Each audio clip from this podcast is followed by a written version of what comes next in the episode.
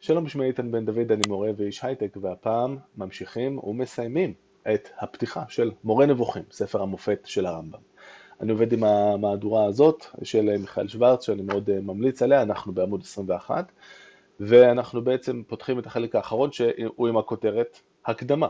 זה היה לנו את הפתיחה, שהיא הייתה הדברים של הפתיחה, ואז היה את צוואת ספר זה, עם השבועה שדיברנו עליה בפעם הקודמת, ועכשיו ההקדמה, אה, שבה בעצם הרמב"ם מונה ומתאר את שבע הסיבות או שבעת הסוגים של סתירות או ניגודים שנמצאים בספרים, ואז הוא גם יגיד לנו איזה, איזה סוגים מהסתירות האלה אנחנו אמורים לנסות אה, ולמצוא בחיבור שלו, במורה נבוכים. סתירה או ניגוד הנמצאים בספר מן הספרים או בחיבור מן החיבורים, סיבתם אחת משבע סיבות. הסיבה הראשונה היא שהמחבר אסף דבריהם של אנשים בעלי דעות שונות, אך השמיט שמות בעליהם ולא ייחס כל דבר אל אומרו. בחיבור ההוא תימצא סתירה וניגוד מכיוון שאחת משתי קביעות היא לשיטת פלוני והקביעה השנייה לשיטת אלמוני. הסיבה השנייה היא שמחבר אותו ספר הייתה לו דעה וחזר בו ממנה, ודבריו הראשונים והשניים נרשמו, בלי לציין את הסיפור הזה, שבהתחלה הוא חשב X, אחר כך הוא חשב Y, כי הוא פשוט שינה את דעתו או למד עוד דברים על הדרך. הסיבה השלישית היא שאין דברים אלה כולם כפשוטם, אלא קצתם כפשוטם, וקצתם משל, שיש לו משמעות נסתרת, ראינו כבר את הדגש הגדול שהרמב"ם אה, שם על נושא המשלים בחלקים הקודמים של אה, הפתיחה. יש גם ששתי הקביעות הסותרות זו את זו כפשוטן הן משלים, זאת אומרת לא רק אחת כפשוטה ואחת היא משל, אלא שתיהן משל, שתי הקביעות הן אה, משלים. וכאשר מבינים אותן כפשוטן, הן סותרות או נוגדות זו את זו, ואם נבין שהן משלים, נראה שבעצם אין כאן סתירה. הסיבה הרביעית היא שיש תנאי שלא נאמר במפורש במקומו מתוך הכרח כלשהו, או שהנושאים שונים זה מזה ואחד מהם לא הוסבר במקומו, כך שבדברים נראית סתירה, אף שאין סתירה. בהמשך אנחנו גם נראה אה, כמה דוגמאות שהרמב"ם מביא אה, ל, לרוב הסיבות האלה, והדברים אולי יהיו טיפה יותר ברורים. הסיבה החמישית, ואני כבר נותן לכם ספוילר, כאן צריך לשים לב, אה, כי אה, הרמב"ם יגיד לנו בסוף הדיון על, ש... על שבעת הסוגים, שיש שני סוגים שיש בדברים שלו. הסוג הראשון הוא הסיבה החמישית שנראה כאן, והסוג השני הוא הסיבה השביעית. אז, הסיבה החמישית היא הכרח שעשוי להיווצר בשעה שמלמדים או מביאים לידי הבנה. כלומר, יש פה הכרח פדגוגי, הכרח שנובע מהדרך שבה אני צריך לנסות ולחנך את השומע. והוא שיש עניין עמוק כלשהו אשר קשה לציירו, קשה להשיגו השגה שכלית. המחבר נאלץ להזכירו או להניחו כהנחה מוקדמת להסברת עניין אשר קל לציירו, ואשר מן הראוי להקדימו בהוראה לפני זה הראשון, שכן לעולם יש להתחיל בקל יותר. אני אתן דוגמה מלימודי המתמטיקה. כשאנחנו נתקלים בפעם הראשונה במושג השורש, אומרים לנו, טוב, שורש של מספר מסוים, או מספר, שכשאני מכפיל אותו בעצמו, אני אקבל את המספר הזה, למשל. השורש של 16 הוא 4. כאן. יעברו כמה שנים של אה, תרגול בנושא הזה, ובינתיים אנחנו נבין עוד כמה דברים במתמטיקה, לפני שיגלו לנו את הסוד שהסתירו מאיתנו בפעם הקודמת, והיא של המספר 16 יש לא שורש אחד אלא שניים, הרי גם 4 וגם מינוס 4. אבל עדיין בשלב הזה יגידו לנו שלמספר מינוס 16 ברור שאין שורש שלא יעבדו עליכם.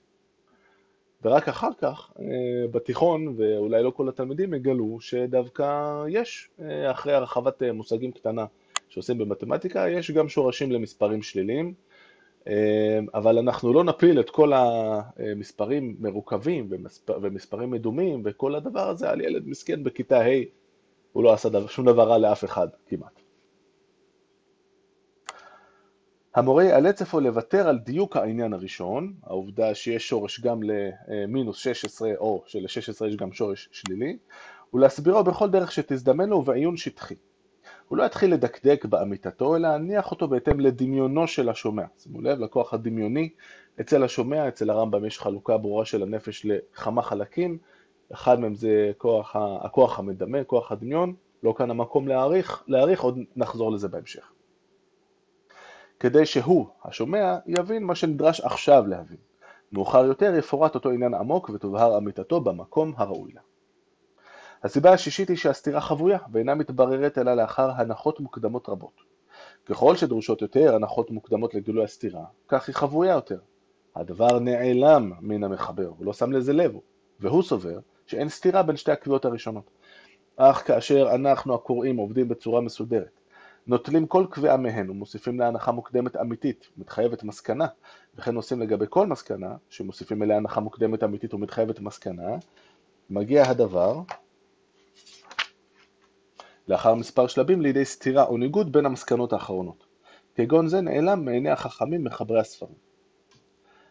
אבל ששתי הקביעות הראשונות בדיון תסתורנה זו את זו בצורה גלויה, אלא שהמחבר שכח את הראשונה בשעה שרשם את השנייה במקום אחר בחיבורו, זה פגם גדול מאוד. אדם כזה אינו נמנה בין האנשים שראוי להתחשב בדבריהם. הסיבה השביעית, ופה אנחנו צריכים לחדד את האוזניים, לא רק בגלל שגיליתי לכם כבר את הספוילר שהסתירות בדברי הרמב"ם, בדבריו, יהיו מהסוג החמישי או מהסוג השביעי, אלא כי על הסיבה השביעית הזאת נשתברו קולמוסים רבים. הסיבה השביעית היא הכרח לדון בדברים עמוקים מאוד, אשר יש להסתיר חלק מענייניהם ולגלות חלק. לפעמים יש הכרח, על סמך אמירה מסוימת, לדון בעניינים אלה בדרך של קביעת הנחה מוקדמת כלשהי, ובמקום אחר יש הכרח לדון בהם בדרך של קביעת הנחה מוקדמת סותרת לזו. ראוי, שימו לב, שההמון לא ירגיש בשום אופן בנקודת הסתירה ביניהם. יש, יש שהמחבר נוקט בכל תחבולה כדי להסתיר זאת. בעצם הרמב"ם מסביר לנו כאן שיש דברים שאנחנו לא יכולים לשים אותם כמו שהם על השולחן. אנחנו ראינו את זה קצת אה, קודם, אה, בחלקים, בדיון הקוד, בדיונים הקודמים שלנו בעניין של הפתיחה, אבל שם הרמב"ם יותר אה, אה, הסביר שהסיבה להסתיר את הדברים זה כי אלה דברים שהטבע שלהם הוא כזה שמוסתר, ראינו את משל הברק, ההערות, ההערות האלה, התובנות האלה. אה, מופיעות אצלנו ונעלמות, מופיעות ונעלמות, וכשאני רוצה גם אה, להסביר את מה שכן הבנתי וכן נשאר אצלי באיזושהי צורה, אני חייב לדבר במשלים ובחידות, אבל כאן הרמב"ם אומר דבר אחר, יש דברים שחייבים להסתיר אותם מהעם. ניקח דוגמה, אה, דוגמה פשוטה. הפילוסופים, לפחות הפילוסופים שהרמב"ם מכיר, מאוד הולכים עם הגישה שאצלנו בתרבות המערב התחילה עם סוקרטס, שאומרת שכשאני עושה מעשה עוול, הדבר הכי נורא שאני עושה כאן uh, לעצמי, זה, זה שאני משחית את הנפש שלי. הנפש שלי כשאני עושה מעשה עוול היא, היא נשחטת והיא החלק הכי חשוב בי. וזאת אחת הסיבות העיקריות לטיעון המפורסם של סוקרטס, לפיו אף פעם אסור לעשות עוול, גם לא להשיב עוול למישהו שפגע בך. אז אה, אם הסיבה העיקרית לזה שאני עכשיו לא הולך לשדוד בנק, זה זה שאני לא אזיק לנפש שלי, אוקיי, יכול להיות, אבל אני עדיין פוחד מאלוהים שיעניש אותי.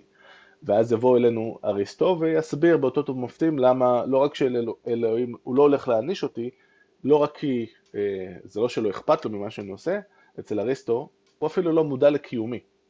אז רגע, אם עכשיו הבן אדם אה, מה, מהרחוב ישמע שא', אה, אלוהים לא יעניש אותנו, שודד את הבנק, אלוהים בכלל לא ידע, אה, וזאת ועוד, והדבר שהכי נזק שיהיה לו זה הנזק לנפש שלו, אחי, אני רוצה למנוע את הנזק לחשבון בנק שלי, בטח שאני הולך ופורץ הבנק, מה איזה שאלה בכלל.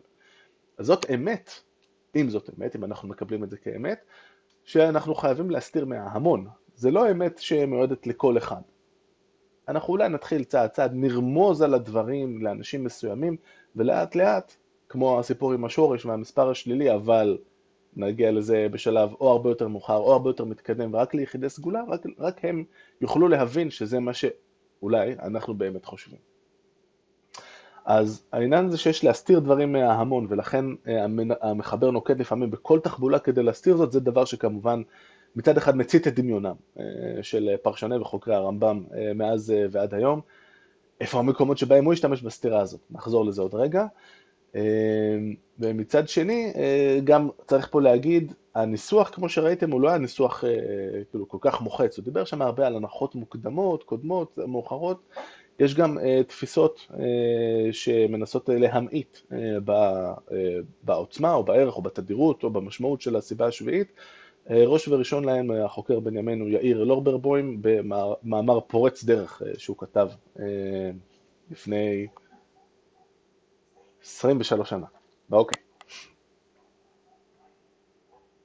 הסתירות הנמצא, עכשיו הרמב"ם עובר לתת לנו כמה דוגמאות של איפה אפשר למצוא סתירות מאיזה סוג שראינו.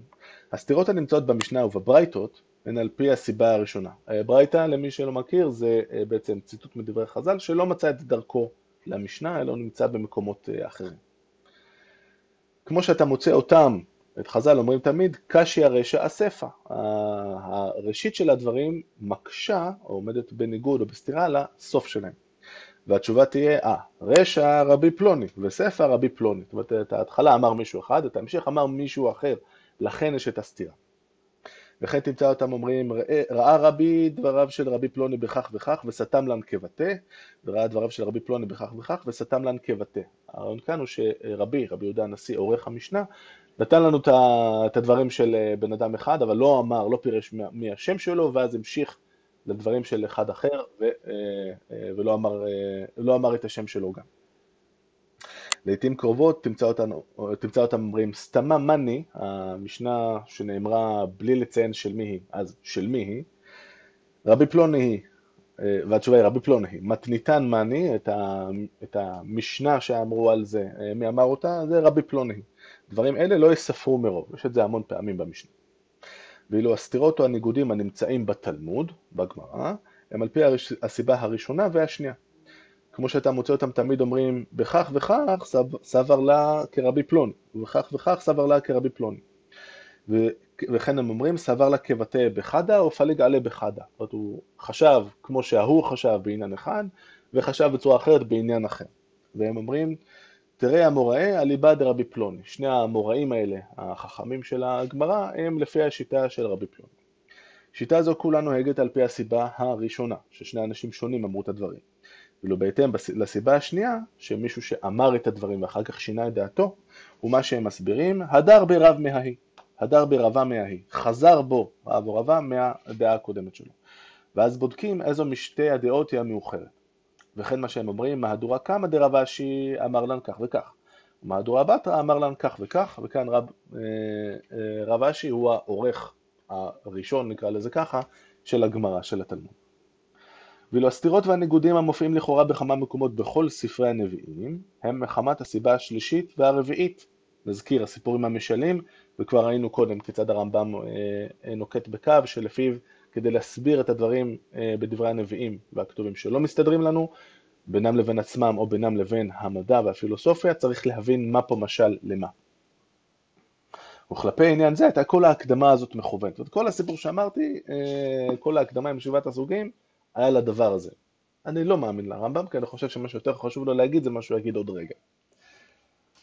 וכבר יודע אתה שחכמינו ז"ל מרבים לומר כתוב אחד אומר כך וכתוב אחד אומר כך וקובעים שיש סתירה לכאורה, אחרי כן הם מסבירים שבעניין חסר תנאי, או שהנושא בכל אחד משני הכתובים שונה. כמו שאמרו, שלמה, לא דרך שדבריך סותרים דברי אביך, אלא שהן סותרים זה את זה וכו'. האמירות כאלה מרובות בדברי החכמים ז"ל, אלא שלרוב הם עוסקים בדברי נבואה, המתייחסים לדינים ולדרך ארץ. מטרתנו אנו, לעומת זאת, להעיר, להעיר על פסוקים, אשר יש בהם לכאורה סתירות בדעות ובאמונות.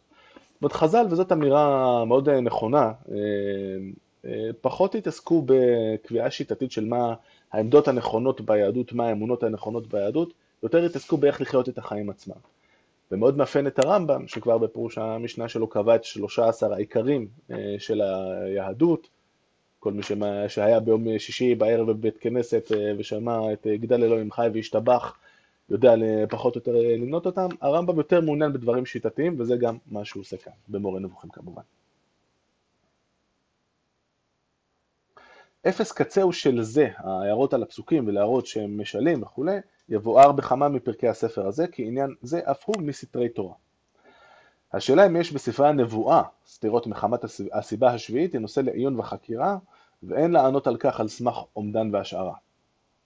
אך אי ההתאמות אשר בספרי הפילוסופים, אנשי האמת שביניהם, זאת אלה שהם רציניים, הן מחמת הסיבות החמישית והשביעית. החמישית, העניין עם השורשים השליליים, שבהתחלה צריך להתחיל בקטן ואז להתקדם לדברים יותר עמוקים, ואי אפשר להפיל על התלמיד את כל התורה כולה אה, על הרגע הראשון, והסיבה השביעית, כמו שאמרנו, שהמטרה שלה זה להסתיר, מה...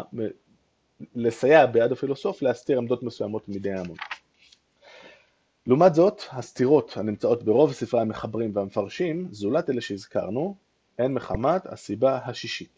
הסיבה השישית, נזכיר, אה, העניין של הסתירה ש... היא לא נגלית גם למחבר, אה, ופשוט רק אחרי עיון מאוד עמוק שאנחנו נעשה אחר כך, אנחנו נבין שהוא פשוט פספס נקודה, אה, ויש כאן אה, סתירות לא בדברים הגלויים עצמם, אלא בדברים שמובילים לכל אחת משתיהם. וכן נמצאות במדרשות ובהגדות סתירות גדולות מחמת סיבה זו. אי לכך הם אומרים, אין מקשים אומרת, בסיפורי האגדה אל תבוא עם אה, קושיות, איך יכול להיות שקרה הדבר המאוד אה, אבסורדי הזה שקרה, או הדבר המאוד אבסורדי שמתואר. כן, יש בהן סתירות במדרשות ובאגדות מחמת הסיבה השביעית. אולם אי ההתאמות המצויות בספר זה, מורה נבוכים, הן מחמת הסיבות החמישית והשביעית. דע זה והבינהו לאמיתו והתעמק בו מאוד, והתעמק בו מאוד, אמרנו שאת המילים של הרמב"ם מדי פעם שהוא נותן לנו זה שימו לב, פה תקשיבו אליי טוב, הרבה פעמים זה והבן זה או והבן זה מאוד, אז יש לנו כאן אחת כזאת. דע זה והבינהו לאמיתו והתעמק בו מאוד, כדי שלא יביכו אותך כמה מפרקיו של הספר הזה. אני רק רוצה להוסיף עוד עניין אה, שמאוד חשוב לדרך שבה אנחנו אה, לומדים את מורה נבוכים ומנסים להבין מה הרמב"ם באמת רצה. אה, בעצם יש סיבה לכך שיש שורה שלמה של מפרשים ומעיינים וחוקרים שנמשכים לספר הזה כדי לנסות ולהבין למה הרמב"ם באמת התכוון, ההנחה היא בדרך כלל שהרמב"ם כן, היו לו דברים מאוד ברורים שהוא רצה להעביר, אה, אבל הוא כן, אה, הוא מגלה לנו את המנגנון, הוא אומר לנו, והוא יחזור על זה כמה פעמים במהלך הספר, זה משהו ש... שאני מאוד אוהב אצל הרמב"ם, הוא חושף לנו את המנגנונים שהוא משתמש להם, בהם אין לו שום בעיה לעשות את זה. ואנחנו צריכים לנסות ולהבין, אה, אוקיי, זה המנגנון, אז למה הוא באמת התכוון. מאוד צריך להיזהר, כשאנחנו באים אה, לעיין בדברי הרמב"ם, לא ליצוק לתוך דברי הרמב"ם את מה שאנחנו רוצים למצוא שם. עכשיו, את האזהרה הזאת כל אחד יכול להגיד לכם, לעמוד בזה, אני אומר לכם באופן אישי, זה דבר מאוד מאוד קשה. אה, אפשר אה, לקרוא הרבה מפרשים, שעורים ביוטיוב, בכל מיני מקומות, אתם תראו שבדרך כלל מי שמסביר על הרמב"ם, אה, הדעות שהוא ימצא ברמב"ם הן עמדות שלא יסתרו מאוד את המקום הבדרך כללי שהבן אדם הזה נמצא בו. זאת אומרת, אה, אדם שגדל אה, ונמצא בעולם המסורתי יחסית, והגישה שלו, נניח, לחוקרים באקדמיה, קל, קל מאוד לזהות כאלה, כשמדברים על מישהו באקדמיה, אז אה, אלה באקדמיה לא מבינים כלום. הוא ימצא אצל הרמב"ם בעיקר אה, את הדעות השמרניות יחסית, שלא היינו מצפים אה, מהוגה כמו הרמב"ם, הפוסק הגדול, איש ההלכה, לא היינו מצפים ממנו לבוא אלינו ולדחוף ליהדות אה, דברים נורא מפתיעים ונורא מוזרים. מצד שני, צריך לומר גם ביושר, במחקר האקדמי, ששם פחות מעלים על נס את התפיסה השמרנית, או אם הייתה לרמב"ם לכתוב סיבה לכתוב את מורה נבוכים, זה לא כדי לחזור על כל העמדות השחוקות שאנחנו מוצאים ביהדות השמרנית אה, לדורותיה, אלא כדי כן אה, לתת, כאילו, מה שעניין אותו לכתוב, לתת למאמץ העצום הזה, זה כן לתת מקום, להנחית פה את הבומבות שהוא רוצה להנחית. אז נכון, ברור שהוא מכסה את זה בהמון אמירות שמיועדות לקהל השמרני, אבל זה מהסיבות שהוא אמר, זה המנגנון שהוא אמר. ורק נחזור לתפיסה הקודמת של השמרנים, אז הם יגידו גם, כן, בסדר, ברור, הרי הוא אומר שהוא רוצה ליישב בין הפילוסופיה לבין, ה, לבין הדעת, הוא לא באמת חשב ככה, הוא לא חשב שלפילוסופיה יש באמת אה, טענות אה, נורא חזקות, הוא רק משלם איזשהו מס שפתיים לאנשים שכן חושבים שהדברים שאריסטו אמר אה, הם נכונים ברובם, והרמב"ם גם יראה לנו במורה נבוכים איך הוא יכול לתקוף בצורה יעילה וקטלנית, אה, אספקטים מסוימים בהגותו של אריסטו, לא דבר אה, של מה בכך, ודבר אה, שיש לו השפעה ניכרת על הפילוסופיה של ימי הביניים אחרי הרמב"ם, לא רק בעולם היהודי, אלא גם בעולם הנוצרי אגב. אני רוצה לומר בקיצור שיש דעות לכאן ולכאן. אנחנו צריכים נורא להיזהר. אני מבטיח לנסות. לנסות להגיד, אוקיי, הרמב"ם, אני יודע בוודאות שזה מה שהוא רצה להגיד, זאת כנראה אמירה שלא תהיה נכונה. אפשר לנסות להסביר למה לי נראית איזושהי עמדה, נדמה לי שזה מה שהרמב"ם אה, באמת מנסה לומר, אבל אה, צריך להיזהר, אה, וקחו באופן ביקורתי גם את הדברים שאני אגיד וגם דברים שאחרים אומרים. יש סיבה טובה שאנחנו עדיין, אחרי מאות שנים של עיון מאוד עמוק בספר הזה, אין הסכמה מה הרמב"ם באמת רצה לומר. במידה מסוימת, יכול להיות שזאת הייתה כוונתו של הרמב"ם, אבל על זה לא עכשיו. נסיים את אה, דברי הפתיחה, אה, כמו שהרמב"ם אוהב לעשות מדי פעם, להעלות אותנו למעלה עם קצת אה, ביטויים שיריים. לאחר ההקדמות האלה אתחיל להזכיר את השמות אשר יש להעיר על אמיתת משמעותם, המכוונת בכל מקום לפי העניין. זאת אומרת, אנחנו מתחילים בסדרה של פרקים שיבואו להסביר את השמות, את המילים, את המושגים שמופיעים, ולהראות, להתחיל להתיר את הסבך של המבוכה. הפרק הראשון יעסוק במונחים כמו צלם ודמות, פרקים אחרים יעסקו במונחים כמו מה זה יד אדוני, האם לאלוהים יש גוף, אם יש מתארים את יד אדוני וכן הלאה. על מנת שיהיה לך הדבר מפתח להיכנס אל מקומות אשר בעדם ננעלו שערים. כאשר ייפתחו שערים אלה וייכנסו לאותם מקומות, תמצאנה בהם, בה, תמצאנה בהם הנפשות שלווה, והעיניים תתענגנה, והגופים ינוחו, ינוחו בהם מעמלם ויגיעם. עם המילים האלה שככה מעודדות אותנו להמשך אה, של הספר ניפרד הפעם, חשוב העידוד הזה מאוד, כי כמו שאנחנו נראה בהמשך, פרק א' במורה נבוכים בחלק א', אם יש דבר שהוא עושה, זה לשבור את כל הציפיות שלכם לגבי איך אה, ספר צריך להיראות. אם אנחנו רואים את הפתיחה של אה, משנה תורה למשל, ההרצאה הכי מסודרת, שיטתית, קוסמת אה, ופשוטה להבנה שאפשר לחשוב עליה, של הדברים הכי מסובכים ביהדות, יבוא פרק א' ויציג לנו דיון מבולבל, לא משכנע, בעייתי מאוד, וזאת לדעתי בכוונת אה, מכוון אה, כמובן. אני אתן לכם ספוילר, הרמב"ם רוצה לוודא, בעיניי, שמי שהולך להתעסק עם הספר הזה, לא מצפה למצוא את כל התשובות סדורות ומונחות לפניו כבר בפרק א', אלא לוודא שהקוראים שלו הם קוראים שיכולים לעמוד בדרישות שראינו בפתיחה. והדרישות שראינו בפתיחה זה לקרוא את הדברים בתשומת לב מופלגת, להשיב את פרקי הספר זה על זה, כי הרמב"ם ירצה להציג את הדברים בצורה מקוטעת ומבולגנת ולא עד הסוף ובכוונה. אם פרק א' היה פרק מסודר וקל להבנה, כנראה שהרמב"ם לא היה עומד בציפיות שהוא אה, ניסח בעצמו. עד כאן להפעם, להתראות.